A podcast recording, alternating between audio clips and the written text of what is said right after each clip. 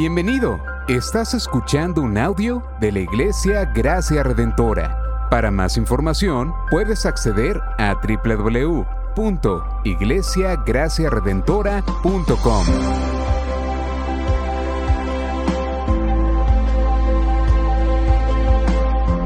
En la exposición de la palabra, el pastor Xavier Torrado.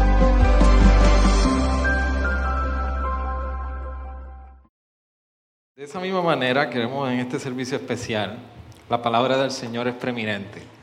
Les voy a invitar que estemos de pie. Yo quiero dar lectura a la palabra. Y los voy a invitar que me acompañen en Isaías. Saben que estamos haciendo esta serie de Adviento a base de Isaías. Y en esta ocasión les voy a pedir que me acompañen en Isaías 11 y vamos a leer 16 versículos que se encuentran ahí. Y dice la palabra del Señor de la siguiente manera. Entonces un retoño brotará del tronco de Isaí, y un vástago dará fruto de sus raíces, y reposará sobre él el espíritu del Señor, espíritu de sabiduría y de inteligencia, espíritu de consejo y de poder, espíritu de conocimiento y de temor del Señor él se deleitará en el temor del Señor y no juzgará por lo que vean sus ojos, ni sentenciará por lo que oigan sus oídos, sino que juzgará al pobre con justicia y fallará con equidad por los afligidos de la tierra. Herirá la tierra con la vara de su boca y con el soplo de sus labios matará al impío. La justicia será ceñidor de sus lomos y la fidelidad ceñidor de su cintura. El lobo morará con el cordero y el leopardo se echará con el cabrito. El becerro, el leoncillo y el animal doméstico andarán juntos y un niño los conducirá. La vaca con la osa pastará, sus crías se echarán juntas y el león como el buey comerá paja. El niño de pecho jugará con, junto a la cueva de la cobra, y el niño destetado extenderá su mano sobre la guarida de la víbora. No dañarán ni destruirán en todo mi santo monte, porque la tierra está llena del conocimiento del Señor, como las aguas cubren el mar. Acontecerá en aquel día que las naciones acudirán a la raíz de Isaí, que estará puesta como señal para los pueblos y será gloriosa su morada entonces acontecerá en aquel día que el Señor ha de recobrar de nuevo con su mano por segunda vez al remanente de su pueblo que haya quedado de Asiria, de Egipto, de Patros, de Cus, de Elam, de Sinar, de Amat y de las islas del mar. Alzaré un estandarte ante las naciones, reunirá a los desterrados de Israel y juntará a los dispersos de Judá de los cuatro confines de la tierra entonces se disipará la envidia de Efraín y los que hostigan a Judá serán exterminados. Efraín no envidiará a Judá, ni Judá, Judá hostigará a Efraín. Ellos se lanzarán sobre el costado de los filisteos al occidente, juntos despojarán a los hijos del oriente. Edom y Moab estarán bajo su dominio, y los amonitas les estarán sujetos. Y el Señor destruirá la lengua del mar de Egipto agitará su mano sobre el río con su viento abrasador, lo partirá en siete arroyos y hará que se pueda pasar en sandalias, y habrá una calzada desde Asiria para el remanente que quede de su pueblo, así como la hubo para Israel, el día que subieron de la tierra de Egipto. Ayúdame a orar y a dar gracias por su palabra. Señor, gracias en esta tarde, ya casi noche por la hermosa bendición de tu palabra. Nos acercamos hoy confiadamente y humildemente en dependencia de ella para hablar a nuestra vida, de manera que podamos vivir de una manera que te glorifique en todo lo que hagamos. Por eso en este tiempo te rogamos por tu convicción en tu palabra y tu espíritu a cada corazón de nosotros. Y que hoy podamos salir edificados en tu palabra que es perfecta, que es como espada de dos filos, que logra discernir lo bueno y lo malo en nosotros y penetra hasta lo más profundo del tétano de nuestros huesos. Por eso, Señor, gracias por tu palabra. Amén, amén. ¿Se puede sentar, iglesia? Los echaba de menos, así que si me, para los que no lo sabían, pero yo entiendo que toda la iglesia sabía, no me han visto las pasadas, pasadas semana y media, estuve de viaje y hasta que no diera negativo esa prueba de COVID, no podía estar aquí. Así que si estoy aquí es porque di negativo gracias al Señor. Hoy nosotros cerramos nuestro periodo de lo que es Adviento. Y eh, Adviento en palabras resumidas son cuatro domingos previo al día de Navidad. Le explicaba al grupo de servidores en esta tarde, siempre tenemos un tiempo de oración previo al servicio, y le explicaba que desde la Reforma Protestante hubieron muchas prácticas que la iglesia eh, abandonó o prácticamente todo lo que estuviera relacionado con la iglesia católica o tuviera sabor a iglesia católica, la iglesia dijo no. Y entre ellos se fueron prácticas que no eran sanas, pero también se fueron liturgias que eran sanas. Y una de ellas, en el calendario cristiano desde el siglo V, siempre se distinguía lo que era el periodo de Adviento. Eran los cuatro domingos previos a Navidad. Y lo que hacía la iglesia primitiva desde siempre, y todavía la iglesia que, mucha, mucha parte de la iglesia, mucha de la iglesia que es parte de la reforma, o sea, la iglesia protestante, todavía mantienen el calendario de Adviento. Porque Adviento lo que significa, y del latín, viene de, Adventus del, latín, es la venida. Y el anticipo de esa es la espera de una venida. Así que por muchos siglos la iglesia preparaba sus corazones con hábitos religiosos que les recordaran cuál era el motivo y el significado de la Navidad. Y por eso Adviento era parte de ese calendario.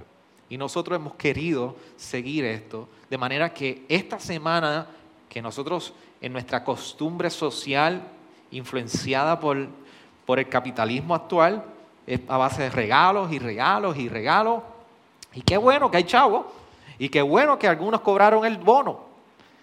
Y qué bueno que nosotros en esta temporada podemos comprar y compartir regalos. Pero el verdadero creyente sabe que el regalo no viene en un paquete ni en una caja. El regalo de la salvación es el verdadero motivo de la Navidad para el creyente. Por eso queremos preparar nuestros corazones a estos próximos días. Por eso los últimos cuatro domingos, incluyendo este que estamos, hemos querido recordarle al corazón y a nuestra alma que las rutinas que nosotros seguimos usualmente nos llevan a enfocarnos en otras prioridades y nos olvidamos de realmente lo que significa la Navidad. Y la Navidad entre sí, yo recuerdo que que uno de los días que siempre anticipábamos era ese día de la Navidad porque había tiempo de espera. Y nosotros esperar a Navidad y esa mañana de Navidad, y mi mamá hoy estaba aquí conmigo, y mi papá tenía la costumbre que tenía que grabar cada Navidad. Pero no era con celular como hoy hacemos a nuestras hijas. Eran las cámaras esas y papi tenía que prender el equipo. Yo me recuerdo que lo levantamos y no podías abrir un regalo hasta que él prendiera esa cámara y te grabara. Y en el momento, pues lógicamente la frustración de nosotros es la pelea, que queremos abrir los regalos, pero hoy nosotros podemos disfrutar de esa evidencia que todavía está grabada y a veces hace tiempo no lo hacemos, pero pone los videos y podemos ver cómo nosotros celebramos con todo el murusín y el despeinado que nos encontramos y la boca sin lavar, con toda la gaña y sucio y nosotros abriendo, abriendo los regalos. Pero ese anticipo, esa espera y encontrarnos con un regalo no, tiene, no tenía precio. Y para nuestros hijos, los que tenemos hijos, sabemos que hoy vemos y podemos entender muchísimo de lo que experimentaban nuestros padres cuando éramos pequeños. Porque hay una espera, hay un anticipo. De hecho, uno de los periodos de espera más intensos para nosotros fue cuando a Ana Catalina tuvieron que operarla de una infección en uno de sus glúteos. Se la tuvieron que llevar a una sala de emergencia y yo recuerdo que Neicha y yo se la entregamos al cirujano y le pusieron la anestesia en nuestros brazos. Y ahí ella quedó dormida y se la llevaron.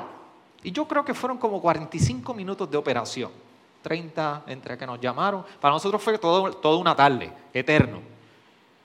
Pero la espera de nosotros estar allí y esperar que el, resultado de aquel, aquella operación fuera beneficioso y sobre todas las cosas que nos dijeran, todo salió bien. No hubo daño, la anestesia no hizo nada, pudimos nosotros limpiar el área de infección, pero estar en la sala de espera y escuchando los nombres que pasaban uno y otro y ninguno era el papá de Ana Catalina, aquello era una espera agobiante. Pues, cuando movemos todo esto y transportamos ese sentimiento a la realidad humana de cada uno de nosotros, en algún punto de nuestra vida estamos con la necesidad de esperar por algo. El ser humano siempre tiene el deseo de esperar y la profundidad de esperar por algo en la vida. Así sea en la fila del banco. Y en estos tiempos de COVID a nosotros se nos ha recordado que el esperar es más esencial que nunca. Tan esencial como la mascarilla. Así que el esperar es parte de la naturaleza humana. Y nos acercamos en temporadas y en periodos de hoy, como, como Navidad y en diciembre, con, con espera. Algunos esperan regalo, algunos esperan paz, algunos esperan consuelo, algunos esperan satisfacción, algunos esperan contentamiento, algunos esperan sanidad. Pero todo, todo, todo, algo esperamos en periodos como este. De hecho, el COVID es un ejemplo de ello. Se nos ha enseñado a esperar a la fuerza. De esto se trata viento y la temporada que nosotros estamos celebrando. La espera de una llegada y una venida de un tal Mesías que vino y vuelve. Y esta es la espera que en Isaías, en el libro de Isaías, en cierta manera, le está anticipando al pueblo de Judá.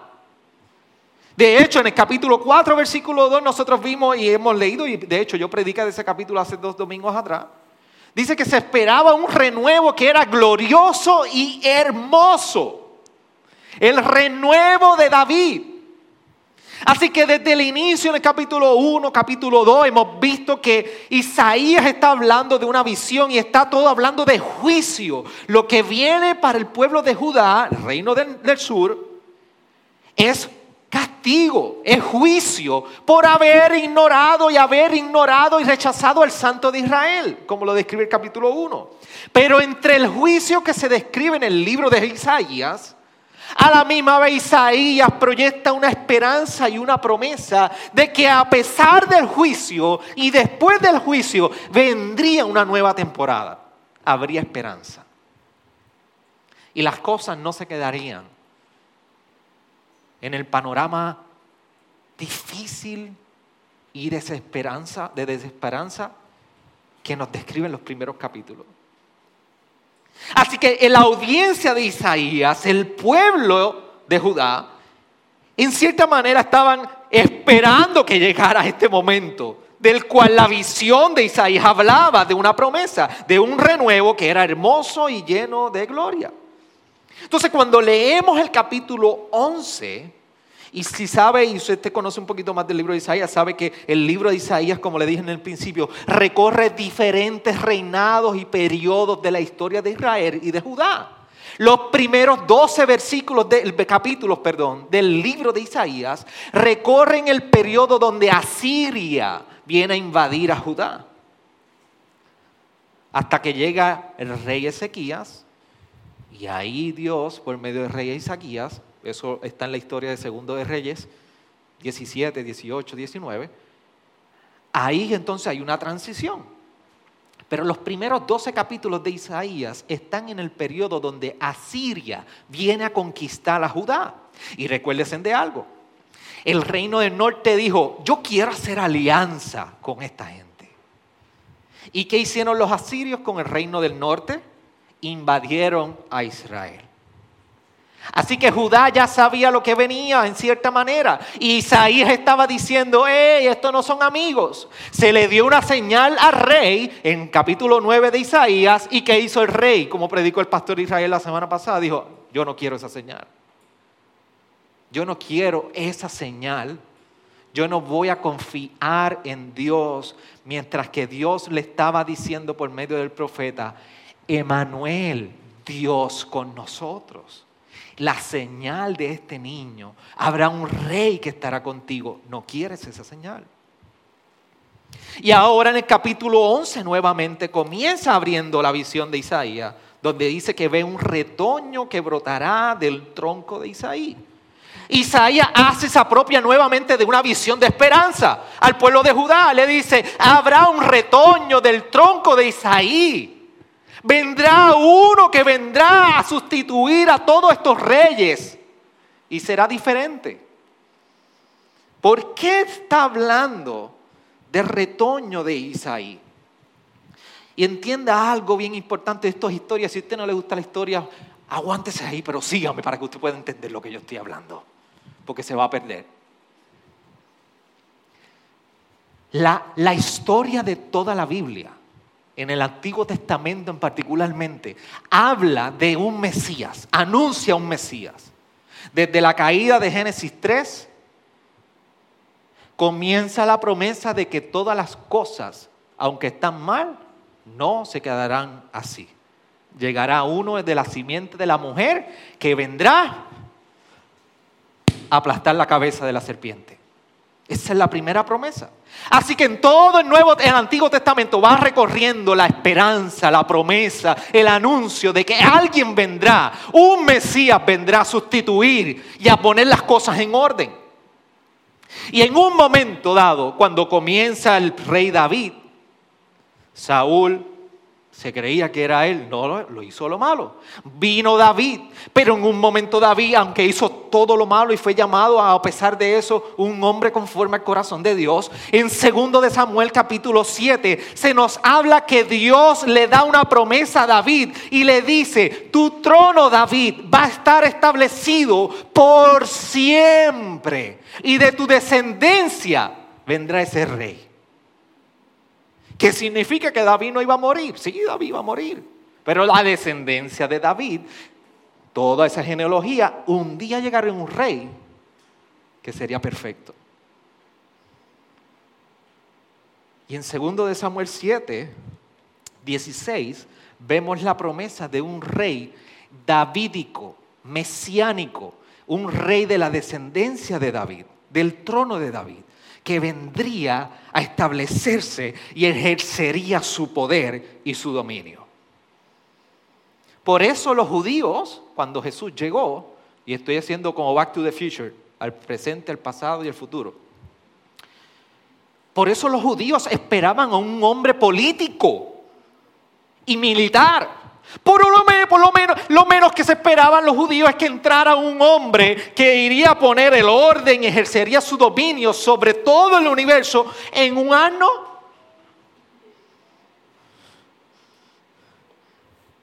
Lo menos que estarían esperando es que entrara un guerrero cabalgando un caballo, pero aquí llegó uno en un asno humilde que todo el mundo clamaba, sana en las alturas y en la tierra paz. Así que la expectativa de la gente que iba a ser un rey militar y político como de los descendientes de David. Pero la promesa de Dios se iba a cumplir de una manera distinta. Pero ¿por qué entonces Isaías dice que brotará un retoño del tronco de Isaí y no dijo que eh, iría a retoñar, retoñar, eso se dice, retoñar, retollar. Oye, Orlando, tú estás hecho un experto en español. A los que están en internet y a todas las naciones que nos están escuchando, perdón. Pero vendría un retoño que brotaría del tronco de Isaí y no de David. ¿Por qué? ¿Por qué no de David? ¿Por qué dice de Isaí? Bueno, Isaías está diciendo, vendrá uno que no sería igual que la dinastía de David, sería nuevo. Para eso vamos desde el inicio, desde Isaías, que es el padre de David. De ahí vendría alguien que sería distinto a todos los demás descendientes de David. Así que ese retoño hay un tronco y si usted, la mata de plátano es la que uno corta, ¿verdad? Y viene y retoña, ¿verdad? Retolla. Pues vendría algo nuevo, de algo que ha sido establecido. Así que Isaías está diciendo y está diciendo la visión de una promesa, está hablando de una, de una visión de una promesa donde está anunciando que vendría un reinado nuevo, vendría un rey diferente. Y comienza a describir muchísimas cosas de este rey. Por eso los primeros del versículo 2 al versículo 5 en el capítulo 11 de Isaías describe el carácter de este rey, de un rey davídico, mesiánico. Y dice que el carácter de este rey es uno donde el Espíritu del Señor reposaría sobre él. Y esto de por sí ya está hablando de una perfección en este rey. Tendría el Espíritu del Señor estaría respaldado por el Señor. Y esto nos, nos, hace como un eco a lo que sucedía en los jueces, donde el Espíritu del Señor venía sobre Jefté y allí él arrasaba con todo el mundo y rescataba al pueblo. El Espíritu del Señor venía sobre Gedeón y allí Gedeón vino y acabó con todo el ejército y conquistó y libertó al pueblo de Israel. Y también el Espíritu del Señor vino sobre Sansón y con su fuerza fue y destruía a todos los filisteos y liberaba al pueblo de Israel. Así que este es uno donde el Espíritu del Señor representaba que Dios mismo estaba respaldando su obra. A tal punto que este rey davídico que se estaba anunciando, un nuevo rey que llegaría, tendría la mente perfecta, tendría sabiduría e inteligencia, tendría, un juicio perfecto, dice que tendría, que tendría consejo y poder y tendría un corazón perfecto, porque también nos dice que tenía un conocimiento y temor del Señor. Pero algo bien interesante es que para los hebreos lo que es el conocimiento, el conocimiento era no enmarcado simplemente en lo intelectual.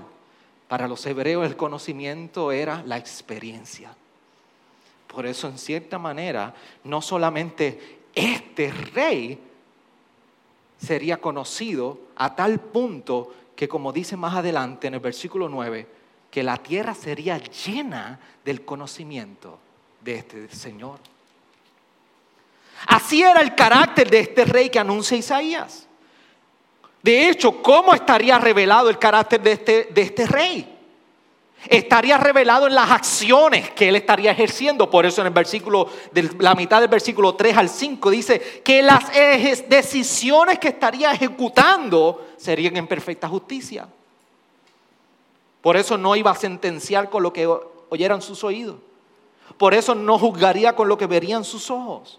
Así que tiene un carácter perfecto con el Espíritu del Señor y sus acciones y la manera como él estaría trabajando y obrando sería revelador acerca de su carácter. Así que este es el carácter del rey que se está anunciando que viene del tronco de Isaí. Pero a la misma vez está diciendo y se está mencionando, Isaías menciona cuál era el propósito del dominio que tendría este rey. ¿Cuál sería ese propósito? ¿Por qué, ¿Por qué tendría que venir a dominar y ejercer su dominio como rey? Y por eso en el versículo 6 al versículo 9 comienza a tomar un lenguaje Isaías donde dice que el león no va a hacer daño con el buey. Ponga usted un león con el buey ahora. Dice que el niño de pecho jugará con la cobra. Dice que pondrá la, mano en la, en la guarida de la víbora. Esto es un escenario de la creación que parece perfecto. Es un escenario de la creación donde, donde parece que no hay, no hay caída, no hay pecado. Bueno, es que el dominio de este rey sería uno que vendría a traer, a poner en orden y a revertir la caída y las consecuencias de la caída por el pecado. Era un rey que ahora nos llevaría a experimentar la verdadera shalom, paz, con la que fue creada toda la humanidad. Por eso el lenguaje que utiliza Isaías en este pasaje de Isaías 11 es un lenguaje que hace eco al Edén. en una creación que estaría siendo puesta en orden y ahora el Señor sería conocido y experimentado en todo lugar. Y más adelante, el propósito también no es solamente revertir las consecuencias de la caída a causa del pecado, sino que también estaría reuniendo todas las naciones. Todas las naciones estarían reconociendo a este rey. De hecho, interesante que, Isaías en este, mientras nos va plasmando y compartiendo su visión, nos va compartiendo asuntos que nosotros consideramos y podemos considerar para el hoy, pero también hay asuntos que se conoce como el todavía no. Hay muchísimas promesas y bendiciones del Señor que tú y yo experimentamos hoy. Pero hay otras donde nosotros todavía estamos esperando y aguardando por ellas y por eso decimos que en el todavía no. Así que una de ellas, de estas promesas, es el cumplimiento del Evangelio, donde el señorío de Cristo provocará que todas las naciones, toda lengua, confesará que Él es el Señor. Eso lo experimentaremos un día en su venida, donde todas las naciones estarían sometidas a Él. Por eso es que Él dice que en el versículo 10 que va a levantar una señal y un estandarte entre las naciones. Y estas naciones vendrían y reconocerían. Y Dios traerá y este rey traerá un glorioso descanso a todos los que se vuelvan a Él. ¿Acaso no nos hace esto paralelo con Filipenses 2.11?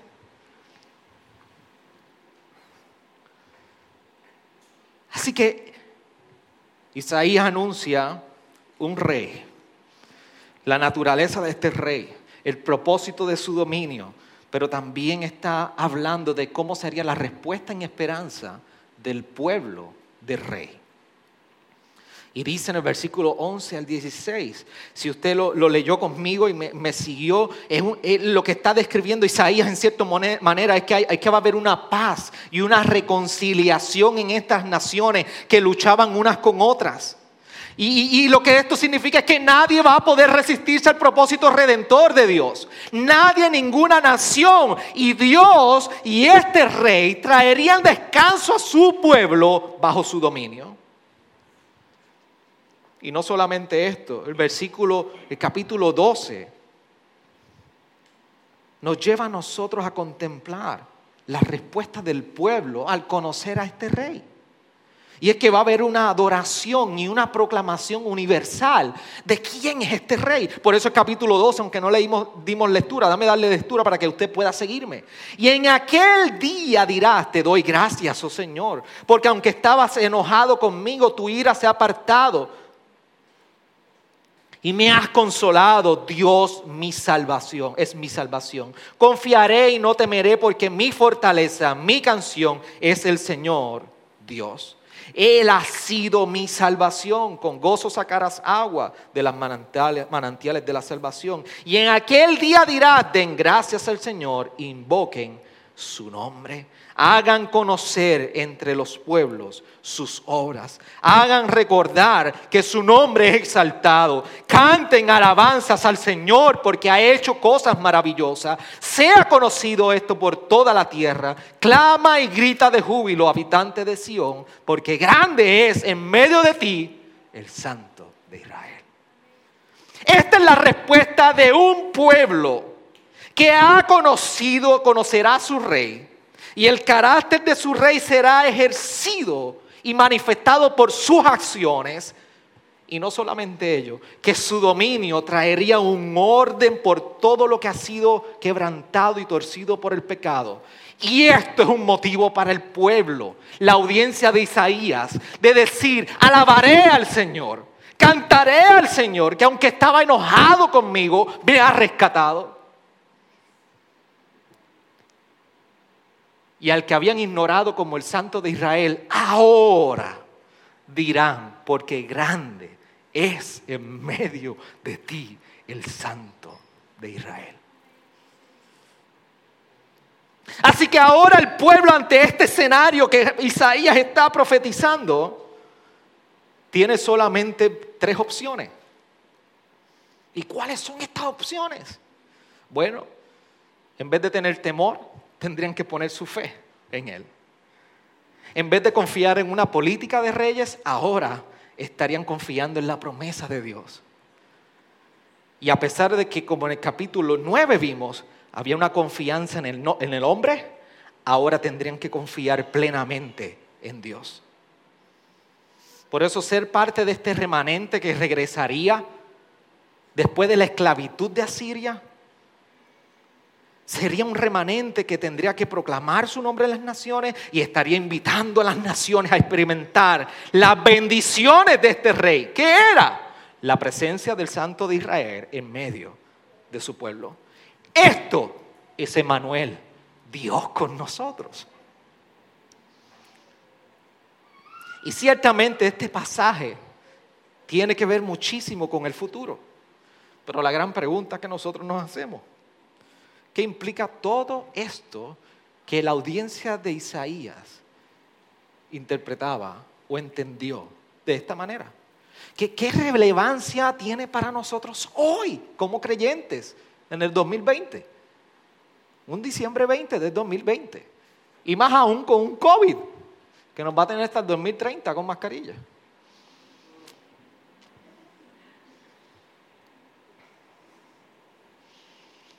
Sígueme un momento y trata de no, perderte. Y yo trataré de no perderte.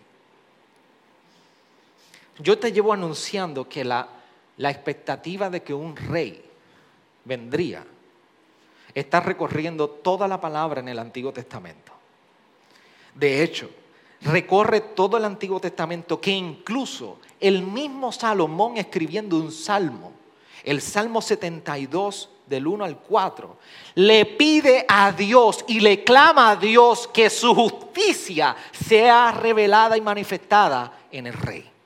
Por eso le dice, oh Dios, da tus juicios al rey y tu justicia al Hijo del Rey. Juzgue Él a tu pueblo con justicia y a tus afligidos con equidad. Traigan paz a los montes, al pueblo, y justicia a los collados. Hagan el Rey justicia a los afligidos del pueblo. Salve a los hijos de los pobres y aplaste al opresor. Este es el clamor que va recorriendo todo el Antiguo Testamento. Los reyes en Jerusalén, la capital de Judá, abusaron de su poder y ninguno pudo vivir a la expectativa de lo que Dios había anunciado de aquella promesa de descendencia del rey David. Ninguno. Así que cuando nosotros leemos o, prácticamente cuando se leía Isaías 9, de la promesa de un niño que nacería y sería Dios con nosotros. Y ahora en Isaías 11 que se anuncia la promesa y la esperanza de el retoño que brotaría del tronco de Isaí. Muchos lo interpretaban en ese momento lo que sucedió después del capítulo 12 de Isaías, que llegó el rey Ezequías. Así que entienda algo, Isaías está escribiendo en un momento dado donde Cristo no había llegado. Nosotros estamos de este lado de la cruz. Ahora miramos para atrás y todo nos hace sentido. Isaías está escribiendo a una audiencia en un momento en particular. Viene juicio de Dios y se está anunciando que viene un rey. Pero Isaías no tenía todo lo que nosotros tenemos hoy. Así que la manera que se interpretaba, el rey Ezequías tiene que ser. Ese es el que viene el que empieza a poner la justicia de Dios, hace todo lo bueno, a tal punto que cuando está enfermo, él le reclama a Dios y le dice, oye, yo he sido fiel, te voy a dar 15 años más. ¿Te recuerdan esa parte de la historia? Pero ¿qué sucede? No fue Ezequías el que cumplió las expectativas del rey davídico que se esperaba. Pero más adelante, en Segundo de Reyes, capítulo 18, 19, 20 por ahí, se habla de un rey Josías. Este es. Tampoco lo es. Tampoco cumplió las expectativas de este rey davídico que describe Isaías. Entonces la, pregunta es, ¿quién iba a cumplir estas promesas? Solamente Jesús podía decir, amén, yo soy. Solamente en Jesús comenzamos a ver cómo el Nuevo Testamento comienza a dar indicio de que la expectativa de este rey mesiánico y davídico se cumple en Jesús. Por eso cuando vamos al libro de Mateo 1.1 dice el libro de genealogía de Jesucristo, hijo de David. Este es el de la descendencia de David. En Lucas 1.6, 69, Zacarías en expresión de gratitud dice, y nos ha levantado un cuerno de salvación en la casa de David, su siervo. Aun cuando Jesús fue crucificado, no se sentó en un trono en Jerusalén, fue crucificado en una cruz y aún en su crucifixión, la burla que le daban y le decían era, sálvate tú, rey de los, de los judíos. Por eso Jesús es quien ha encarnado la promesa del rey davídico, del rey esperado. Jesús es quien en Mateo 23, 23 enfrentó la injusticia de los fariseos. En Mateo 13, 54 se maravillaban con la sabiduría y conocimiento de Jesús. En Mateo 4, 15 fue la luz para los desolados en Galilea. ¿Acaso este no es lo que describe Isaías? Y nos hace eco y nos apunta a lo que Isaías estaba describiendo. Jesús sí cumplió las expectativas de un rey, de un Mesías. Por eso se habla del retoño de Isaí, raíz de David. Porque Jesús no llegó como muchos esperaban que iba a llegar un rey. Pero Jesús es el rey divino del tronco de David que está reinando y seguirá reinando por toda la eternidad. Por eso ahorita, iglesia, cuando tú y yo cantamos el segundo himno, Él es digno. La verdad que encierra ese cántico es increíble. Porque sí, Jesús es quien decreta y no hay quien lo contradiga. Por eso en la imagen de Juan en Apocalipsis 3:7 dice, el santo, el verdadero, el que tiene la llave de David, el que abre y nadie cierra y cierra y nadie abre, ese es Jesús. Pero no solamente es quien decreta y no hay quien lo detenga, es que también es quien desata la justicia de Dios en la tierra. Por eso Juan en la visión y nos hace sentido con la imagen de Jesús. Habla en Apocalipsis 5:5 cuando dice, entonces no de los ancianos, uno de los ancianos me dijo, no llores, mira el león de la tribu de Judá, la raíz de David ha vencido para abrir el libro y sus siete sellos. Y esto no significa otra cosa que no sea la justicia de Dios desplegada sobre la humanidad. Pero no solamente quien decreta, no es solamente quien desata la justicia de Dios es quien también traería favor a todos sus santos, a su pueblo redimido, cuando en Apocalipsis 19:11 nos dice, vi el cielo abierto y apareció un caballo blanco. El que lo montaba se llamaba fiel y verdadero. Con justicia juzga y hace la guerra. En su muerte y en su resurrección, Jesús es el rey del tronco de David por eso, en una de las visiones en el principio de Lucas 1, 32, 33, se describe, este será grande y será llamado Hijo del Altísimo, y el Señor Dios le dará el trono de su padre David, y reinará sobre casa, sobre casa de Jacob por siempre, y su reino no tendrá fin. El único que cumplió la expectativa de este rey que anuncia Isaías en su capítulo 11 se llama Jesús.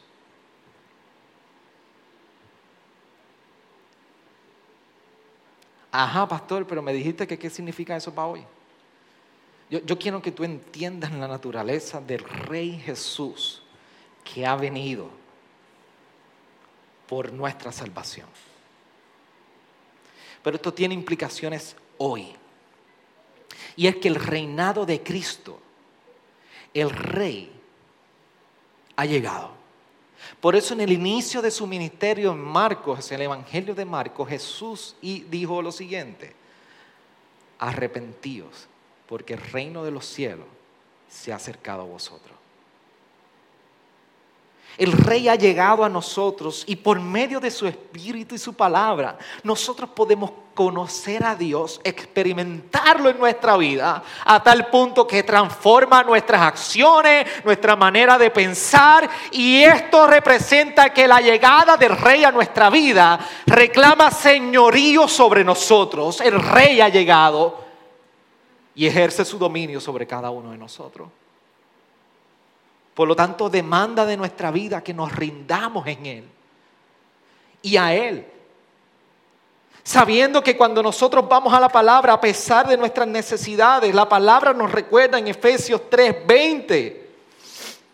Y aquel que es poderoso para hacer todo mucho más abundante de lo que pedimos o entendemos según el poder que obra en nosotros. A Él sea la gloria en la iglesia y en Cristo Jesús por todas las generaciones, por los siglos de los siglos.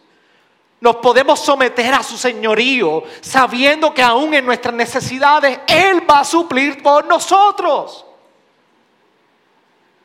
Filipenses 4:19 nos recuerda, y mi Dios proveerá todas sus necesidades conforme a su riqueza. ¿En quién? En gloria de Cristo Jesús.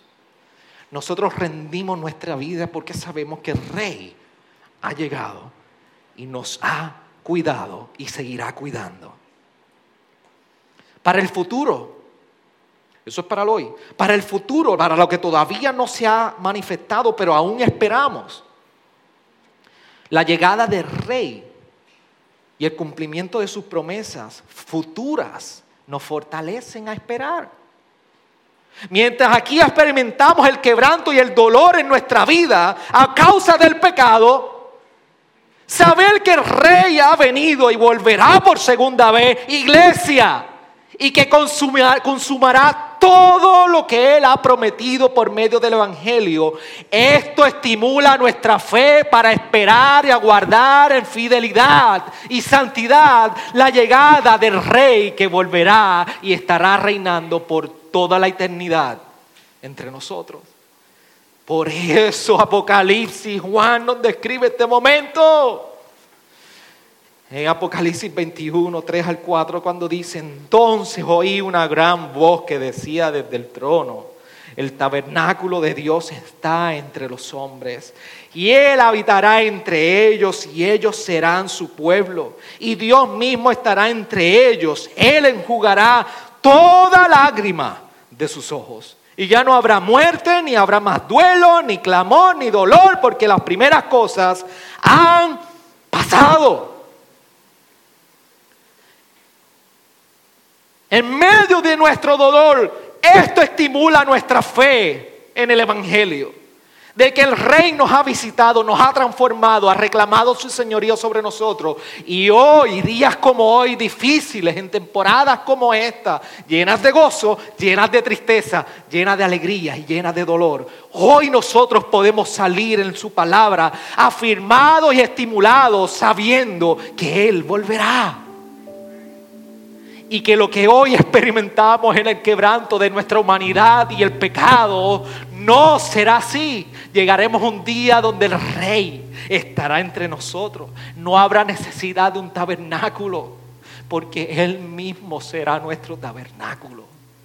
No habrá necesidad de llorar porque Él nos ha prometido que ya no habrá llanto, ya no habrá lloror, ya no habrá muerte sino que todas estas primeras cosas han pasado. El rey que vino un día hizo el Edén y el pecado lo trastornó, nos ha prometido que habrán cielos nuevos y tierra nueva.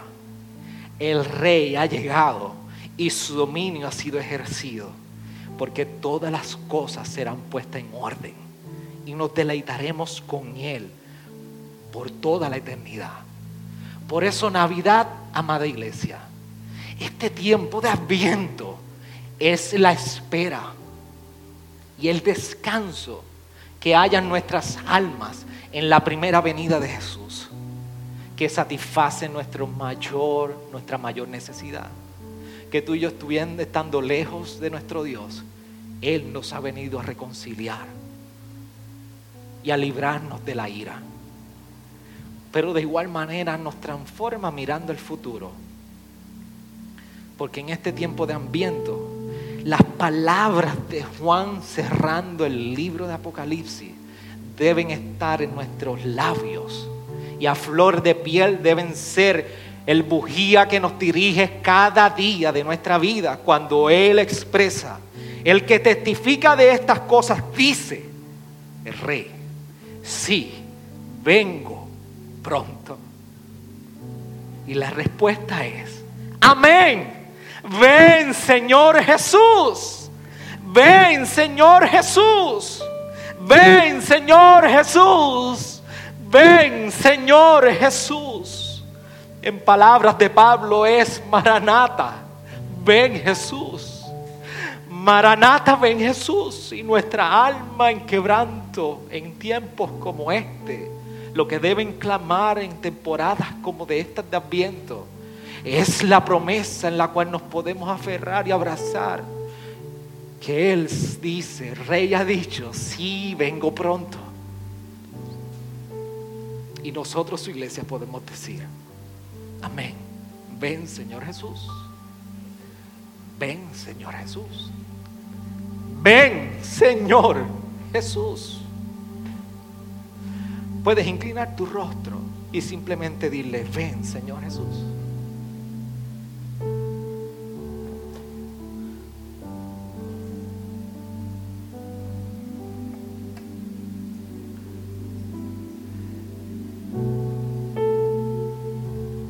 Dile, ven, Señor Jesús. El rey ha prometido que Él volverá. Todas las cosas serán puestas en orden.